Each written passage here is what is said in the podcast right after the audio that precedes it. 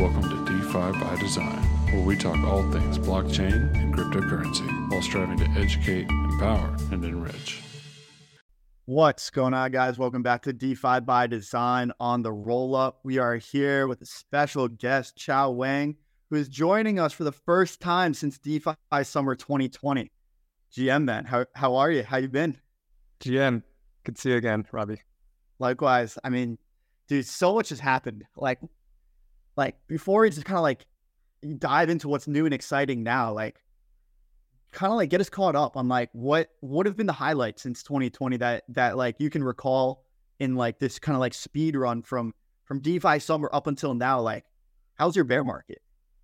Uh, you know, the I think the biggest thing that that changed since DeFi summer was that DeFi summer by definition was just DeFi, but these days there's like 20 different narratives and there's there's no way for you to keep up with everything right there's like modular versus monolithic there's depend there's nfts and nfts really emerged uh, in at the peak of the last bull market uh, there's even DeSci, decentralized science, right? Uh, AI is a is getting a huge narrative right now. Um, yeah, you know, with BitTensor, all these AI coins p- pumping. So it's for me right now, it's impossible to keep up with everything. Um, that's the biggest change. Yeah, yeah, that that's been the thing, and we even we even saw that going from DeFi slate to the roll up. The idea there was to incorporate infrastructure more in, into the content that we were producing, and um, and now we're kind of like back. Like the users are back. We're so back. Like everything is just. It just seems like you know there's a lot going on again, and it it goes from like you know, almost kind of like boring, like in the slow times, and like you're you're you know really hungry for like that new thing that's going to be like really killer. All of a sudden, to like not being able to keep up with everything that's going on. So like you mentioned a few things there. Um, I mean, AI is certainly exciting. Like Vitalik launched a paper last maybe a couple days ago. Not sure if you had a chance to read that, but like, what's been your thesis as you see kind of like this this unbundling effect, right? Monolithic is becoming modular. And all parts of the stack things are becoming unbundled and like more specialized. What's your thesis when it comes to that as far as like the maybe the value accrual thesis of how value accrues to these different parts of the stack? Um long-term value accrual i don't know. Medium to short term it's always mind share. That that's the that's the 70 iq in me. Um thinks about uh, about value accrual. In the short term, it's really like whoever has the greatest cult, mm-hmm. strongest mind share, uh, that accrues the most value. Actually, Ansem the other day. So you know Ansem, right? The the new main character of CT. Of course. Um, Lana meme god. Yeah, yeah, exactly. Um, he uh, posted a, a poll asking the, his audience uh, which part of the stack would accrue the most value and uh, the options were layer twos, uh, the DA layer, the settlement layer, and uh, I forgot there was something else. Um, the uh, the execution layer is basically the rollups, right? Like OP, ARB, Polygon, etc. The settlement layer or the consensus layer is the uh, is generally the layer one Ethereum. And then the DA layer is like Celestia, EigenDA, etc. Uh, uh, by the way, uh, Ethereum is currently also being used as DA for most rollups. So then the question is, which which one of these stacks, parts of the stack, will accrue the most value? I mean, like everyone has pretty smart answers, like in the comments. I was like, you know, I, I don't believe in any of those things. It's just wherever everyone is chilling, again, accrues the most value. Um, at least that's what I think in the short to medium term uh, over the course of, let's say, one to two years. Makes sense. Yeah. It's, it, it's cool to hear, like, despite how fast crypto moves, short to medium term is still a year long time horizon. Mm-hmm. Uh, and that, that, I mean, that gives perspective as to like, like, like the, the longer term time horizon is then, is then on a scale of like decades, which I think is a prudent investment approach. Um, you know, we all live for like a matter of decades. So like you you'd like to think so. So make makes sense from uh from the time horizon perspective. And yeah, I, I also saw the Ansem tweet. Uh did some thinking about that and yeah, without getting like too too like deep in it, I, I think in the long again in the short run, I totally agree. In the long run, I tend to think it's users. I tend to think that like value gets squeezed back to the users who end up create like not end up, they begin to create this value, kind of goes through this whole loop and ultimately ends back at the users. I mean, we'll see if that plays out. Ultimately, the users are going to like kind of like get they're going to be paying something for their services. It's going to get spread out to like all the tools that they use to fulfill their their orders and and kind of like execute on their on their ideas. But yeah, very very interesting to see like in this modular landscape, it, it's no longer like the fat application thesis or the fat protocol thesis. Now, mon- modular landscape kind of blows that all up, and value kind of like just goes to everything that's like a, like accruing mind share in the in the in the moment, as, as you say. So like, what is what is accruing? You know, when you kind of like go to sleep at night, what's keeping you up? Like, what's what's living rent free in your mind? I, I don't really I don't really worry that much about the tokens that I hold or the the short term price action. I know it's cliche to say, but there isn't much you can do. I mean, after after ten years in crypto, I just realized I have no edge in the short term, so I don't I don't really think about those things. Um, I run an accelerator, uh, the leading accelerator in crypto. Uh, it's called Alliance Style, and uh, what keeps me up at night is just making sure that my founders are successful, building something that people want, uh, get to product market fit and, and growing. Yeah. I mean, I, would love to just give you a platform to just like talk about your founders and kind of like the the domains that you you find compelling uh, that are maybe at product market fit or close to it. Yeah, I mean, there, there's really uh, two ends of the barbell. Um, the, on the one end of the barbell is pure speculation, which, by the way, a lot of uh, you know VCs and you know philosophers living in their ivory tower um, really look down down upon. Um, but it is the thing that obviously crypto has found product market fit. Uh, so that's the I can expand on it more, but uh, that's that's the one end uh, one end of the barbell. The other end of the barbell is uh, something totally non-speculative, which is, for example, using stablecoin for payment. Payment is is huge. Um, people don't really talk about this on crypto Twitter because it's boring, it's not sexy. You don't make money out of it. But if you look at the data, uh, USDT on Tron yeah. is extremely, extremely compelling. The, the, the data is really compelling. Um, and anecdotally, if you talk to people uh, around the world, especially in emerging markets, uh, people use Tron USDT in their day to day. They use it as a store of value to hedge against their local currency and they use it as a as a form of payment, especially in cross border payment. Uh, because when you make cross border payment in in stablecoin, you don't incur the same kind of uh, friction uh, that the traditional fiat rails have. Um, so it's really the two, two, two ends of the barbell. I can I can dive a little bit more into speculation because I, I think that's what people care about. But you know we've um, there, there's many great startups coming out of Alliance. Uh, Tensor, for example, is the leading NFT marketplace on Solana. Uh, originally, there were like two guys uh, fighting an uphill battle against uh, Magic Eden. That's a really great story. Magic Eden raised like hundred million dollars with like 200 uh, person staff. Tensor is two guys uh, working out of their dorm, and um, you know they raised like very little money uh, ultimately just by staying really focused and nimble, uh, they beat Magic Eden. They became number one on Solana. And actually, number one in all of crypto now. Very, uh, probably very close, similar to Blur, mm-hmm. but uh, I would expect maybe a year from now, Solana NFT trading should surpass Ethereum in trading volume, just What's because. Yeah. Oh, because trading fees. Yeah, maybe could expand a little bit on like your your Solana Solana NFT thesis. Yeah, it's more a, a thesis about Solana than NFT per se. Um, uh, but but let me preface by saying I am bullish on both the modular uh, Ethereum architecture and the Solana monolithic architecture. But in the short term, when it comes to speculation, speculative products, uh, I think within the next year or so, I expect Solana to surpass Ethereum in terms of volume.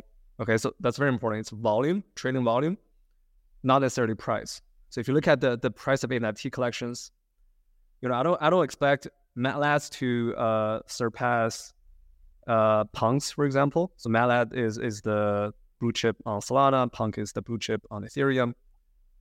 But I do expect the trading volume of Solana NFTs to surpass the trading volume of Ethereum NFTs.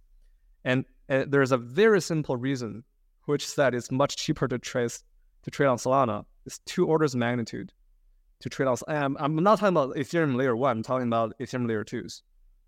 Uh, Solana today is one to two orders of magnitude cheaper than Ethereum layer twos when it comes to uh, gas fees. So this applies to NFTs, but also fungible tokens, right? So like I don't know if you use Dex Screener. I'm, I'm sure a lot of the DGens that listen to our pod use um, Dex Screener. If you open Dex Screener today, uh, and if you, if you look at the top, uh, let's say 100 uh, coins, uh, trending coins on Dex Screener, um, I mean, basically half of it is is Solana coins, and and it's it's really simple why why that is the case is because Solana is cheaper to trade. Um, yeah, so I, I think that's go- what's going to happen, and so as a result, the, the um, as a result of this, I think the NFT marketplaces and the fungible token dexes on Solana, in my mind, will accrue more value than Ethereum, their Ethereum counterparts, about a year or two from now. Here's Dex Screener on the screen, and it is just filled up with Solana. Yeah, like uh, Pandora. Oh, Pandora is interesting. Uh, I don't know if you followed Pandora. I have I haven't followed very closely, but it's this new uh, fungible non fungible mix. Uh, but yeah, anyway, uh, back to the original point. It's mm-hmm. filled with Solana logos, right? It's all yeah. these are Solana uh, coins. Yeah, and you'll notice even even something like Pandora, which I'm not super familiar with, but I'd love to I'd love to learn more about. Like Pandora on Solana is outpacing Pandora on E. Exactly, and, and that that's that's what's uh that, that's the whole thing um behind behind my thesis. Mm-hmm. And I think uh, this latest meme coin season, sponsored by Ansem, uh, is really like an inside look. it's really like an inside look into uh, what's what's to come, and, and you know the fact that meme coins on Solana are trending, and like you know DeFi Summer last time we talked was on Ethereum. Now it's not on Ethereum. Now it's on Solana. Like that signals the trend, right? For not only fungible tokens but also non-fungibles um, and speculation in general. I think is is was kind of like the opening of this. So that makes a lot of sense, and I think that's an important distinction you made. That it's not only cheaper compared to re- layer one; it's obviously much much cheaper compared to le- layer one. Um, it's also orders of magnitude um, cheaper in gas fees than Ethereum layer twos. Um, okay. Um, but but let me let me uh, let me give you the other side of the argument because uh, mm-hmm. I've been um, accused uh, to to be a Solana shill, Solana maxi, even though in reality I am not. I am massively bullish on the uh, modular architecture uh, led by Ethereum and to some extent Cosmos. So let me give you the other side of the argument. Um, so you might know Manta, and Aevo. So Manta is this new uh, layer two on top of Ethereum that got 1.5 billion dollars in TVL recently. And uh, Manta's architecture is very interesting. Uh, it's not a rollup per se; it's what they call a Validium. So what that means is um, it is it has a layer two on top of Ethereum as the execution layer. It uses Ethereum layer one as the settlement layer, and it uses Celestia as the DA layer. So that, that that's that's the definition of a of a Validium basically. Difference between a Validium and a rollup is that they use a separate DA. The Validium uses a separate DA as opposed to Ethereum as the DA. And the result of this is they're able to reduce gas fees on Manta by close to two orders of magnitude. Yeah. And so, uh, compared to rollups, Mhm. not not even compared to Ethereum layer it's it's two orders of magnitude cheaper than than a rollup. And so, um, but but even then, in terms of gas cost, uh, that kind of setup is similar to Solana. However, I would argue that in terms of security, it's worse than Solana because uh, it is not using Ethereum uh, as as the DA. It's using a new uh, DA layer like Celestia, which is obviously much less battle tested. Um, so in that regard, it's inferior to Solana. But but uh, and th- this is where um, the, the the bullish argument about um, uh, modular architecture counterintuitively lies, which is that even if this thing is arguably is inferior to Solana, there is Ethereum devs that want to do this, and the question is why. Um, and the answer to that is uh, a combination of two things. One, uh, this architecture is good enough for them. Uh, it's good enough for their requirement in terms of fees uh, and security. They're okay with it. They're okay with the gas fee, and they're okay with they're happy with the gas fee, and they're okay with the security. And the second part of the argument is there is actually a ton of developers that, regardless of the technology, they are they want to be Ethereum aligned, and they want to be Ethereum aligned for pragmatic reasons, not for uh, ideological reasons. The pragmatic reason is they get the users, they get the Ethereum users, and they, they get the, the, the Ethereum community to to back them. That that's that's really important for them. And and this is one of my my recent like on a broader point. This is one of my um, one of the things that I realized recently, just anecdotally talking to developers, which is that if you're new, if you're if you are a developer new to this space, oftentimes, and and, and you're you're in the process of choosing which chain to build on top of. Oftentimes, the most important factor in your decision is not the tech, it's the interpersonal affinity. If you feel more affinity towards the Solana crowd, you will use Solana. If you feel more affinity towards Vitalik, you will use Ethereum. If your friends are building on top of one versus the other, you will go for that chain versus the other. So the the, the personal affinity, affinity actually matters a lot. And this is what's fundamentally um, makes me think that both the monolithic architecture and the modular architecture are here to stay in the next one to two years. Beyond two years, I have no idea. But next two years, both are here to stay. Very, very interesting. Yeah, we did a uh, a conversation with Julian from Aevo, um, and he was he was speaking about the reduction in gas fees, millions of dollars per year that the protocol is saving in in gas fees from using Celestia DA, um, the alternative DA to to the layer one, saves millions of dollars per year, and that that savings get passed back to the users. Now, I think that's extra justification for the value accrual layer back to the users, but um, that's my own bias. Um, Users will always um, get benefited uh, more and more over time because the tech gets better and things get cheaper. Scale gets gets higher. Mm-hmm. Yeah, yeah, and you don't have you don't have many many perspectives out there, and I think it's it is an affinity uh, orientation. Like you don't have you don't have very many perspectives out there that create a scenario for both monolithic and modular architectures. You, the, the camps out there are choosing one or the other. They don't really have much mind space for both, right? So so I think that's a that's a very unique perspective, and it it makes sense. Let me try to articulate the argument, see if I get it right here, which is that the the monolithic architecture saves magnitudes of gas fees while also creating a more secure environment than a modular one. What the modular architecture creates this alignment and and allows developers to embrace their affinity for certain communities. Yeah. Look, look. It, history is highly path dependent.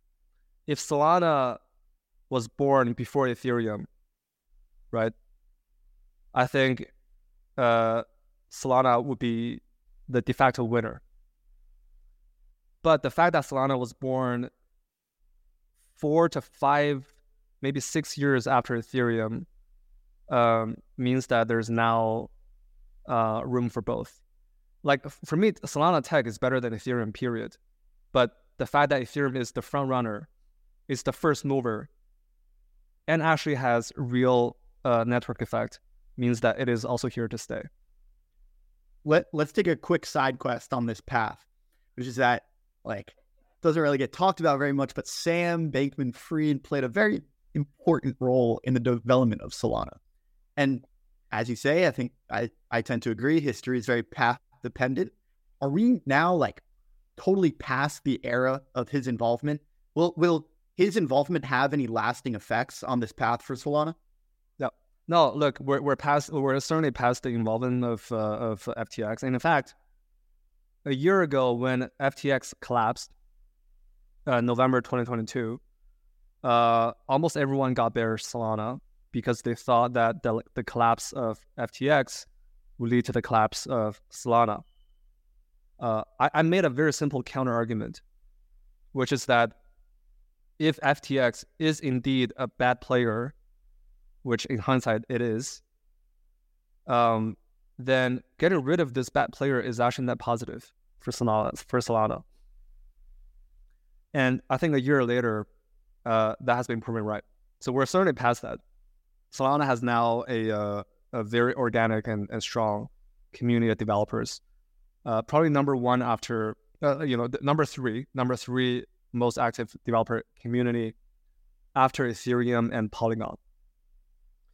Um, but but now Solana actually has a, another really big supporter. Uh, I think people are not really talking about it, and that's Jump. Uh, Jump is actually playing a really interesting role in Solana right now by building Firedancer. So for, for those who don't know, Firedancer is one of the upcoming high profile clients that uh, uh, uh, Jump is building for Solana. Solana right now has uh, one client, uh, and and by the way, that's uh, the reason why it went down last last or earlier this week. It went down right again after like twelve months of, of uptime. But um, the the reason for that was because of a client bug, and because Solana only has one client, the whole network um, went down. Uh, which, by the way, is is uh, a thing that will not happen in Ethereum because because Ethereum has uh, multiple clients. But uh, so a lot of people have realized this problem for a while. They're building multiple clients now. Uh, Firedancer is one of them. It's being built by Jump. Jump is one of the uh, best high frequency trading companies in the world. Um, and the reason why this is such a big deal for Solana is because Jump has one of the best high throughput high performance engineering engineering teams in the world because their entire trading business depends on it. And the fact that they're built either helping Solana, I think really is a big deal.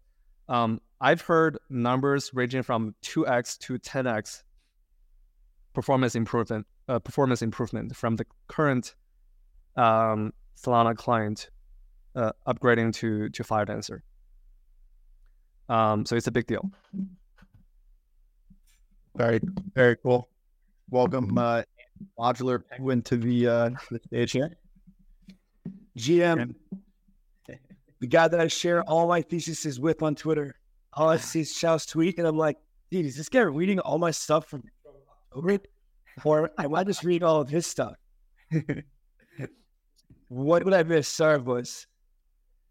Yeah. So uh, a little bit of uh, Ethereum modularity, a little bit of uh, Solana mono- monolithicism, and uh, arguments for both, um, bullishness for both, and a little bit of a little bit of a side quest with Sam and his involvement. But I think we're past that now.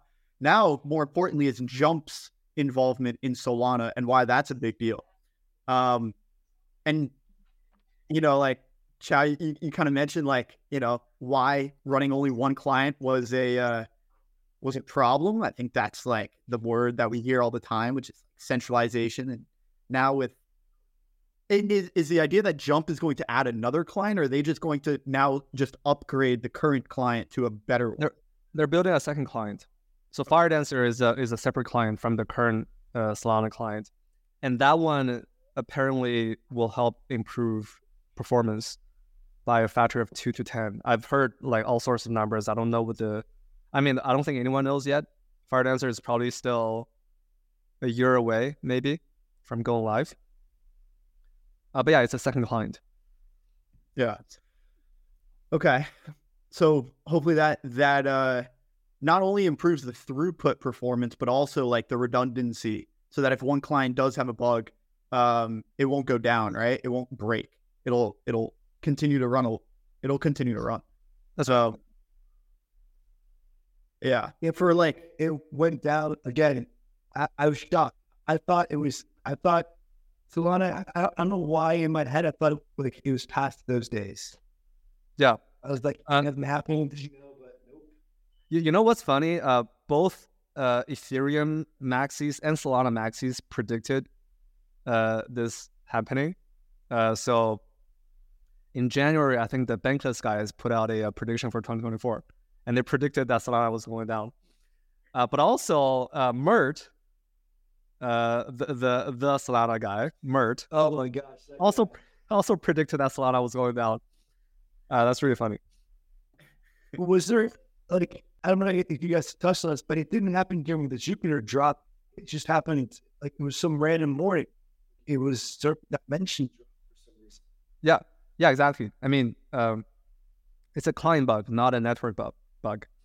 Um, uh, the Jupiter drop was really bullish for Solana. I mean, I think uh, some people did experience uh, uh, degradation in performance, like they tried to claim the drop, and you know it, it, it wouldn't work for some people. But overall, uh, the fact that the network didn't go down was pretty bullish. Taking a quick commercial break here to tell you guys about our lovely sponsors. Right before we get back to this fascinating discussion, we have a message from our current sponsors. Here we go. I want to take a moment to introduce you to our sponsor, Premia Finance. Premia is a native options protocol that offers market driven pricing and capital efficient returns for traders and liquidity providers. With Premia, you can trade options on a variety of different crypto assets. What sets Premia apart is its unique pricing mechanism, which is based on the market's expectation of future volatility. This means that options prices are always in line with market conditions, which provides traders with the most fair and transparent pricing. Recently, Premia has just launched their Options Academy, where you can learn for free how to become a proficient options trader. Feel free to check it out at premia.finance, hedge your risks, or amplify your positions um, to earn more capital efficient returns on Premia Finance. Thank you. And another exciting sponsor to introduce you is Plena Finance. I've recently been onboarded as an advisor for Plena Finance, which is one of the first self custodial wallets to support account abstraction. With Plena Finance, you can revolutionize your crypto experience and take control of your assets like never before. Say goodbye to the hassle of managing multiple wallets. Hello to a seamless, user friendly experience. Plena Finance allows you to easily manage your assets, swap tokens, and earn rewards all in one place on your mobile phone. They have an app in the Apple App Store as well as in the Google Play Store. Uh, with Plena Finance's self custodial wallet, you hold the keys to your assets, ensuring the highest level of security and privacy. With tons of cool features like gasless trading, um, interesting yield competitions, and cool NFTs, there's an amazing amount of effort going into building this app that already has tens of thousands of users. So what are you waiting for? Download Plena Finance today and experience the future of crypto wallets. Yeah, I think I saw something that the the founder just put a massive uh, buy wall of like seventy five million on on the token or something because there was, there was quite a bit of thought with regards to G token taking two hundred million out of the ecosystem. But uh, that were very bullish. I put up this tweet that was like, I think the only way that Ethereum land competes with Set and Solana and parallelized high throughput L1s is basically through like alternative VMs and alternative DA layers. I'm curious, like, like, is there any world where rollups compete with Solana? Like, how do we? How does Ethereum? Yeah, I mean, I, I just thought about this in, in the next one or two years. In in the next one or two years, ro- rollups can compete just by. Uh, they they can compete if the rollup also uses a, a dedicated DA. Uh, that's not that's not Ethereum layer one. Uh, I think a, a number of uh, rollup teams are actually building their own DA, but in the meantime, the, the app chain rollups can use Celestia as DA as well. So you guys talk to Aevo, Aevo is doing that. For example, Aevo and Manta, they're both doing it. By the way, Aevo and Manta are slightly different because Manta is is uh, is uh, is is a Validium and uh, is Optimium. So that's the distinction between using ZK proofs versus uh, uh, optimistic uh, fraud proofs. Um, but anyway, uh, I'm digressing. Uh, rollups can compete in the short term in the next one or two years by just by offering uh, similar fees by leveraging separate DA. Uh, I think security is worse than Solana, but that's okay. Uh, Ethereum devs, some of the Ethereum devs will always choose to be Ethereum aligned, um, and, and, they're okay with this uh, slight uh, degradation in, in performance and maybe security. After two years, I don't know. I don't know what's going to happen. I, I think there there is a possibility where, let's say, Monad or Sei V2 uh, goes live, gets a lot of traction, become the de facto uh, EVM layer one. At that point, maybe some of the Ethereum uh, uh, dApps will migrate from Ethereum to Sei or Monad, maybe one or two uh, two years in, in two years time, and at the same time, uh, people can still do rollups on top of um, Sei and Monad. And here's here's the thing that people don't understand, which is that they think modular and monolithic or or Solana and, and Ethereum are mutually exclusive. They think that it's incompatible. In reality, you can have a parallelized uh, high throughput layer one with rollups on top of it. So maybe there is a path for the two visions to to to merge um, two years from now. We'll see. I, I don't know what will happen, but it's a possibility.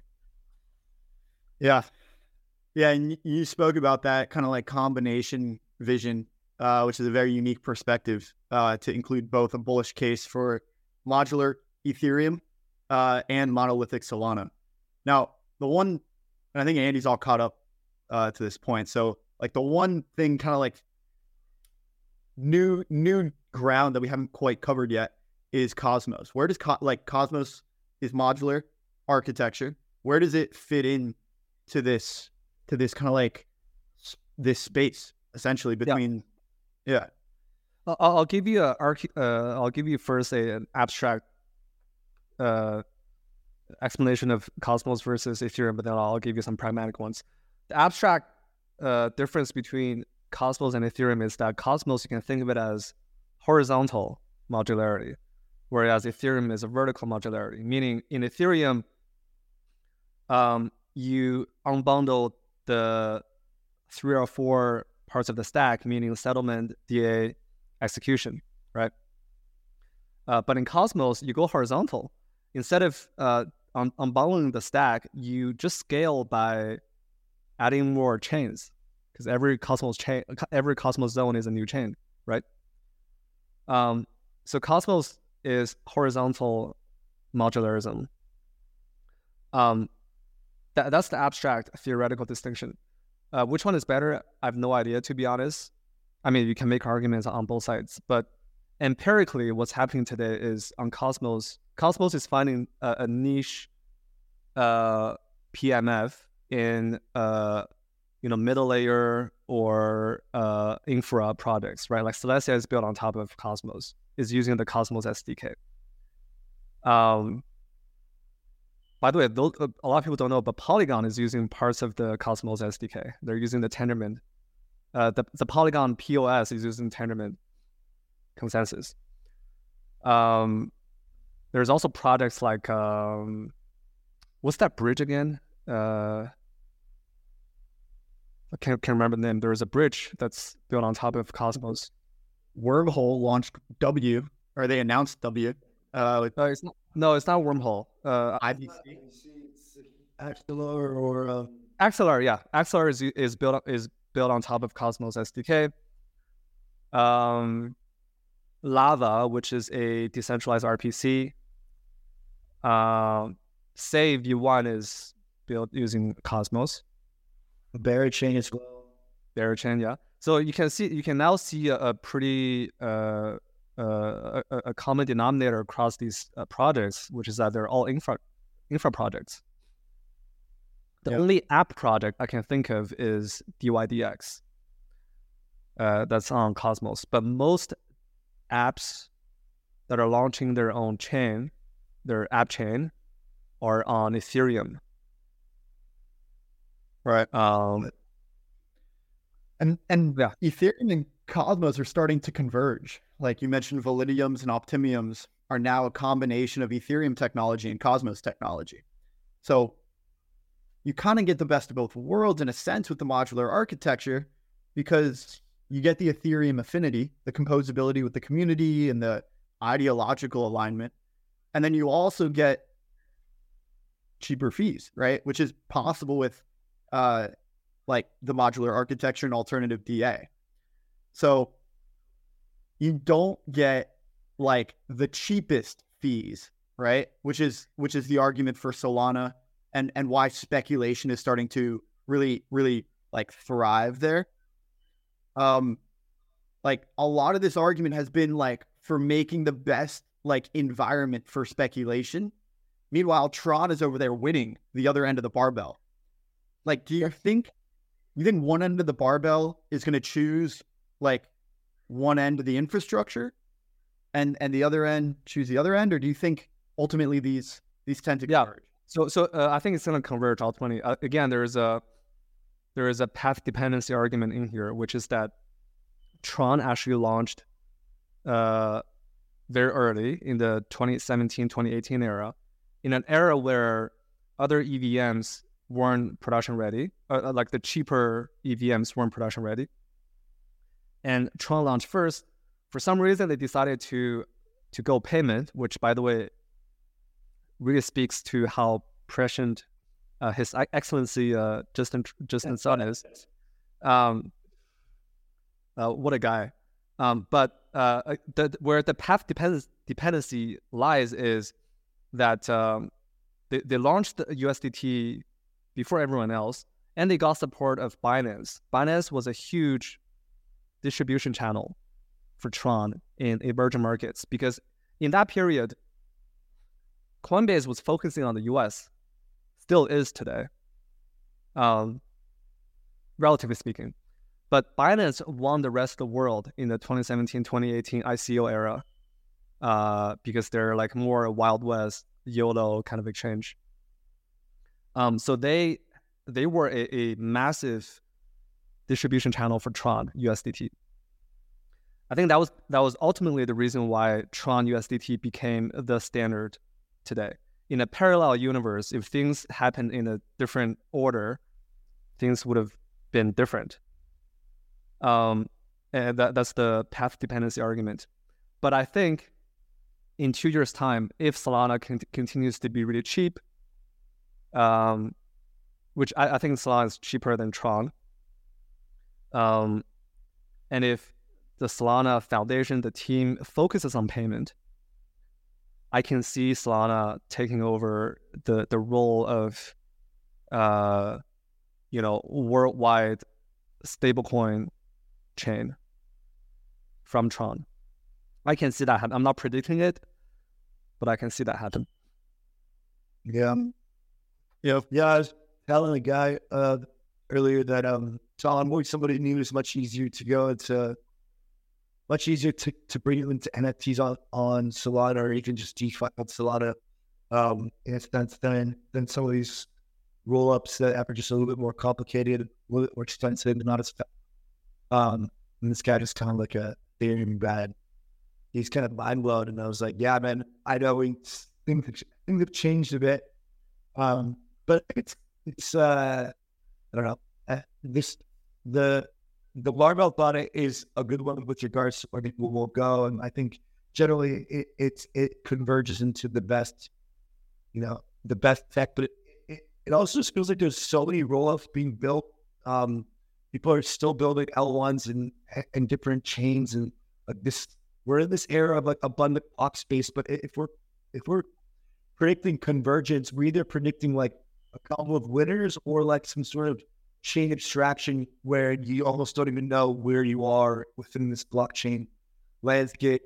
Um, yeah, I'm curious your thoughts on this, this, this block space infra new chains every week, every day kind of situation. Like, are you getting a lot on the on the private market roll up something like, hey, we're raising? Like, how do you think about the, the private market about these things too? Like, maybe we just start on the block space thing first. Yeah.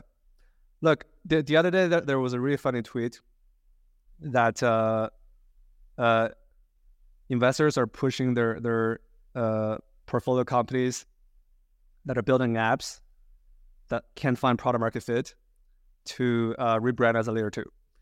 Uh, it, it's it's funny, but there's actually some truth to it. Uh, there's truth to it because the moment you rebrand as a layer two, you're just gonna get an infinite bid from the market because the market will now uh, price you against other layer twos. Um, so look, I mean, there's going to be a proliferation, proliferate, continued proliferation of layer twos in the coming years. Uh, at the equilibrium, I don't know what when the equilibrium, equilibrium is, maybe five, ten years. At the equilibrium, I think there there's going to be a handful of generic layer twos like Arbitrum, Optimism, Polygon but not too many, maybe a handful, maybe five. I don't know what the number is, but maybe five.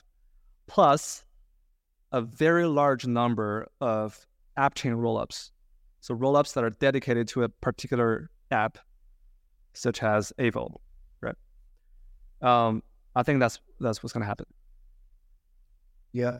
And so on the on the private market side now, like how do you kind of I don't know how much early stage investing your alliance have done and maybe it's uh, fifth, but like I feel like the deals were so good in Q2 2023, Q3, Q4. Now I'm starting to get a lot of shit on my in in Telegram. But I'm curious how you're thinking about balancing your like private portfolio in you know these types of infra plays or roll ups or new chains with like okay, well let's take advantage of the activity in the liquid market, airdrops, these types of things. Like I'm just curious how you think about your liquidity and also about like the froth in the private markets and valuations and things. And so I do public markets on my PA and the private market with Alliance. Um, so just put that out there. Um, so at Alliance, we exclusive, exclusively focus on private, early stage, first check in, supporting startups from the beginning when no one believes in them sometimes when the founders don't believe in, in themselves yet. Um, so that's what we do. Uh, I would say that uh, in general, um, last year was a great year for venture investing because the, the valuations were so bad, so low last year. Everyone was um, bearish. By the way, VCs, the, the average VC is, to me, they're no more sophisticated than average retail. Um, well, they should be worse than they are. Somehow they are slow. They're they're slower to quit the the to flip the switch of their bias. They're they're they're fearful in the bear and and greedy in the bull, and that's what what's happening right now in both liquid markets and and uh, and venture market. So uh, VCs are are uh, are now getting really bullish, feeling FOMO, writing a lot of checks, um, but at valuations that in uh, many cases don't make sense to me already. I mean, like the public market hasn't even made all time high yet, and so I'm really surprised that some of these deals are are getting done at like such high valuations. Um, but the nice thing about what we do is we have standard deals. We're first check in. We believe in founders before anyone else do, and uh, we often have no competition because no one believes in them. So so our the, the structure of our program um, basically self-selects into the most contrarian deals. So we're able to invest some really great founders uh, at at uh, fair valuation. Now, what you say is a is a overpriced valuation in today's term for an infra project, like two hundred million FDVs, 300 million, 500, 100, or less, or more. I mean, it's project dependent, but like, yeah. you know, let's say you're run of the mill DA layer, you're run of the mill L2, or your run of the mill, you know, give an example, but prefer to just, I'm just curious and what, like, because I don't know in 23, you know, it was all between 10 and 50 million for pretty much every project, no matter what it was. Yeah. I mean, obviously there's some solutions, but. I mean, right now, pre-product infra projects, um, you know, I've seen anywhere between 100 mil to 1 bill. Yeah, pre-product. Yeah. Pre-product. So do you, what is your thesis? Is your, are you like, I know there's this big sway between crypto, uh, VC investing in infra and, and say, and kind of disregard it uh, because of like, you know, infra makes the money is basically the, that's like the mantra in, in crypto. So like, what is your thesis with Alliance in the early stage? And then you need to talk a bit more about kind of what you're up to or kind of at least some of your thoughts on some of this modular stuff in the liquid market. As well. Yeah, I mean, we'll we'll do we'll do infra projects if valuation is fair, but most of them now are, are not. Um, and this is a really annoying phenomenon to me. I mean, a lot of these infra projects will make a lot of money for VCs, but uh, there's there's a massive overinvestment into infra for the last few years, and I think it's net net negative to our space, to be honest. But there's a huge incentive for everyone to play this game because infra projects get the most mind share. Because you can dream big about infra projects. There's no limitation as to how much it's speculation. Retail will will find all sorts of narrative to pump their bag. They will talk about it. There will be a lot of drama. The various infra projects have nemesis, and there's just continued drama and, and you know hype between them. And so exchanges, knowing this, they will list infra projects. They prefer to list infra projects because they get a lot of story and therefore a lot of speculation, a lot, and therefore a lot of volume, and therefore a lot of revenue for the exchanges. And if exchanges list them, then valuations will go up. The, that's why infra projects can command much higher valuation than app projects. And as a, as a result, VCs will prefer to invest in infra versus apps it's it's a vicious I mean you can call it virtuous but or vicious circle how depending on how you view it but it's a it's a self-reinforcing circle. And everyone has so much incentive to play this game and that's why ultimately infra gets over invested and and I think it's, it's it's bad for the for the industry. Yeah is it like holding us back in a sense? Like it's like keeping us early because we keep investing in like collectively we keep investing in infra which doesn't it keeps the dream it just keeps like postponing the like this killer app a little bit later down the road because they don't get as much funding as the infra that it's built on yep yeah the, the, the other side of the coin would be like well you, you couldn't have built a killer app without privy and somebody funded privy in as an infra project back in the day yada yada but like ultimately yeah i mean yeah you get a gaming deal. Of, I got sent this this pitch for horse racing game. I was like, dude, like I just like there's no there's no way that you can like think about this logically from like a early stage perspective compared to something like I don't know any of the projects that you had, had mentioned in Cosmos. Like, it's just like there's it's so tough to see the value through there, and a lot of that infra stuff is like B two B. So, um, I don't want to get too deep in the private markets. I don't think too many people. Uh, I mean, people care Qiao, is the is the thesis necessarily contrarian? You mentioned, like the the thesis on the on the on the alliance side is like you know investing in projects first check when even the founders don't believe in themselves, and like you know you tweet that you're going to launch an infra project, all of a sudden everyone believes in you. All of the VCs are you know throwing money at you. So like is it necessarily contrarian? Is it is it necessarily like early? Is that kind of like the the differentiator?